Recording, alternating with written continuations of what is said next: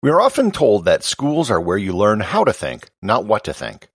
Sadly, almost no school curriculum deals directly with logic and the closely related subject of logical fallacies. Fallacies are all around us. Just read something online or watch a few minutes of television, and you'll probably encounter people using fallacious reasoning and logical fallacies. In fact, you've probably engaged in it yourself. We're all guilty of it. Learn more about some of the common logical fallacies on this episode of Everything Everywhere Daily.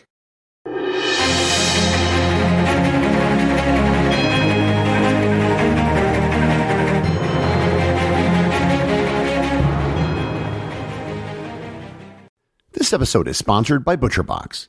Summer is right around the corner, and that means cookouts. No matter what your preferred food is for a cookout or a barbecue, ButcherBox can help you make it the best. If you want to serve up some hamburgers, ButcherBox has grass-fed ground beef to make the perfect smash burger. Want to cook up some steaks? Well, ButcherBox has that too, with some of the best cuts of steak such as New York strip, ribeye, and filet mignon. Do you like grilled chicken? Well, ButcherBox has some of the best pasture-raised chicken that you will find anywhere. And if you really want to wow people at your next cookout, you can try grilling some of their wild caught salmon on a cedar plank. Sign up at butcherbox.com slash daily and get a special deal. ButcherBox is offering my listeners a free for a year offer plus an additional $20 off. You can choose salmon, chicken breasts, or steak tips free in every order for a year. Sign up today at butcherbox.com slash daily and use code DAILY to choose your free for a year offer, plus get $20 off your first order. This episode is sponsored by Heaven Hill Bottled and Bond Bourbon. I recently had the chance to try Heaven Hill Bottled and Bond, and I can attest to its exceptional aromas with hints of caramel and vanilla intertwining with its oakiness, which provide a well-rounded flavor profile. Taking a sip is akin to experiencing a piece of bourbon history firsthand. Heaven Hill Distillery may be America's most quintessential bourbon distillery. Established in 1935 after the end of Prohibition, the distillery was established by the Shapira family and has remained a family owned distillery to this day. In 1897, Congress passed the Bottled in Bond Act, which set forth strict rules for any bourbon labeled bottled in bond. Heaven Hill Bottled in Bond bourbon goes beyond the stringent requirements of the law by aging its bourbon for seven years, not four. The end result is a gold medal winning bourbon that truly stands out. Available nationally, look for a bottle at your local store. Heaven Hill Bottled in Bond. Heaven Hill reminds you think wisely, drink wisely. This episode is sponsored by Audible.com. If you're looking to learn how to think more logically, the audiobook I would recommend is Mastering Logical Fallacies The Definitive Guide to Flawless Rhetoric and Bulletproof Logic by Michael Withey and Henry Zhang. I know that argumentation and logic classes that I took in college were some of the most useful classes I ever took, and learning even the basics of argumentation and logic could do wonders for anyone.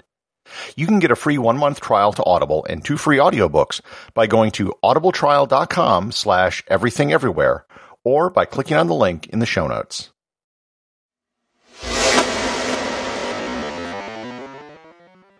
The dictionary defines a fallacy as a mistaken belief, especially one based on unsound argument. There are actually dozens of acknowledged fallacies, and once you know what they are, you can see them everywhere. Here is a list of well-known fallacies, and some examples of what to watch out for. FYI, many of these go by their Latin names. Ad hominem. Ad hominem is Latin for to the man. In a nutshell, it's saying something about the person making the argument, not the argument itself. This happens all the time and is probably the most common fallacy that people slip into. This could be as simple as name calling or pointing out facts about the person making the argument, not the argument itself. For example, if someone were to call someone dumb, crazy, stupid, a liar, or a traitor, or any number of insults, they would be engaging in ad hominem attacks. There are several variants of this, including our next fallacy, tu quoque, from the Latin for you too, tu quoque is also known as an appeal to hypocrisy. For example, someone could say that you shouldn't eat junk food. In response to that, you could say that the person making the claim is overweight and therefore what they are saying should be discounted. The person might be overweight, but it doesn't mean that their weight makes their argument wrong. Junk food can still be bad for you, even if the person who says it is overweight. Another example might be a parent telling their child not to get married at a young age the child replying that they got married at a young age, so they don't need to listen to them. The fact that the parent was married at a young age might be the reason why they think getting married at a young age is a bad idea and has nothing to do with the validity of the argument. What Whataboutism. This is a closely related fallacy where you bring up another subject to deflect criticism. The problem with whataboutism is that it really doesn't answer the claim being made.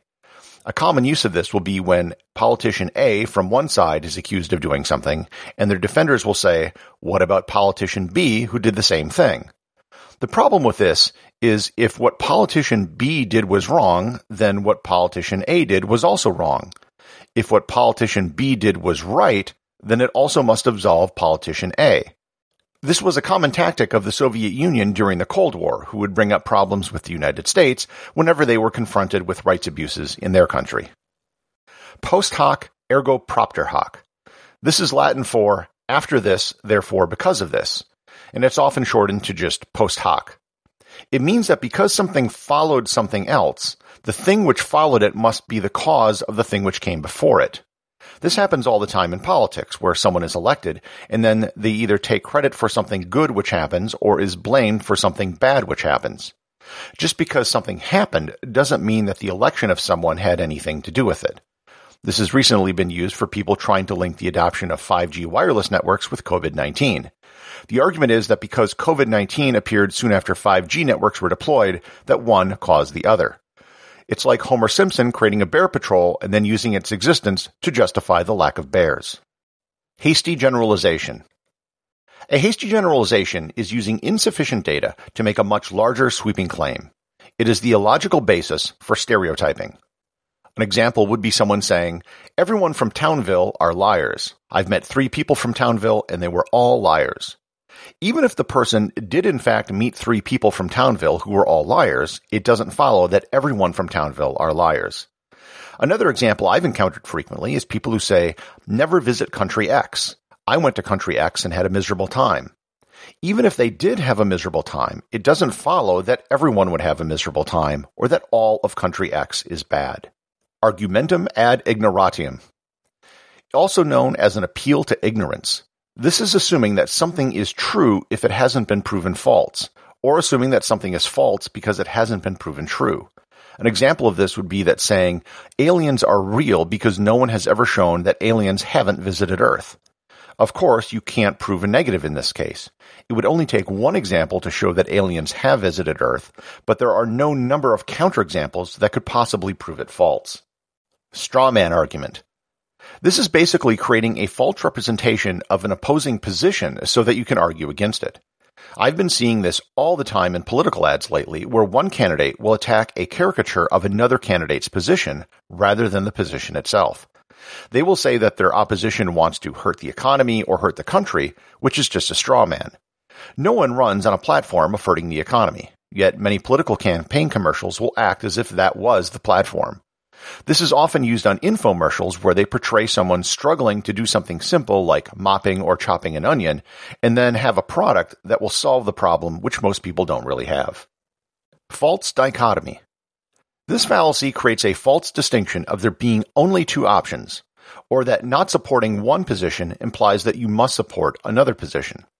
One example would be that if you don't support policy A, then you must be in favor of policy B. In reality, you might be against A and B, or you could support both, or you could support some alternative. The common phrase, either you are with us or against us, presents a fallacy of a false dichotomy. Sunk cost fallacy. This is also known as throwing good money after bad. People will advocate spending more money on something based on how much money they have previously spent on it. Many projects which have gone over budget will justify spending more money on it now because of how much money has already been invested. In reality, past investment has little to do with the rationale behind future investments. Most decisions which take into consideration past investments are based on emotion, because the person or group making the decisions may have made the previous decision and don't want to be proven wrong. You might engage in this when you've decided to finish a book because you've gotten halfway through, or if you're continuing watching a TV series because you've already invested the time. Red herring. A red herring argument is similar to a straw man. It is bringing up a subject totally unrelated to the issue at hand to draw attention away. Let's say you got a ticket for speeding, and when your spouse asks you about it, you try to change the subject to some tragedy on the news. Another would be to bring up a subject and then asking, how can someone worry about that when there's some other larger problem in the world? The fact that there are other larger problems doesn't mean that something else also isn't a problem. Circular reasoning. Also known as begging the question, this is making a premise that assumes the truth of the conclusion. An example of this would be everything Joe says can be trusted because Joe is the most trustworthy person there is. The claim that Joe can be trusted is based on the fact that it is true without proving any evidence that Joe can be trusted. Likewise, voting for a third party is wasting your vote because they can't win. Well, the reason they can't win is that no one votes for them. Appeal to authority. This fallacy assumes that because someone said something, it is therefore true. Someone who is an expert in their field could still be wrong, or they might not have any relevance in the field to which they are being cited. An example would be a famous actor being used to promote a smartphone.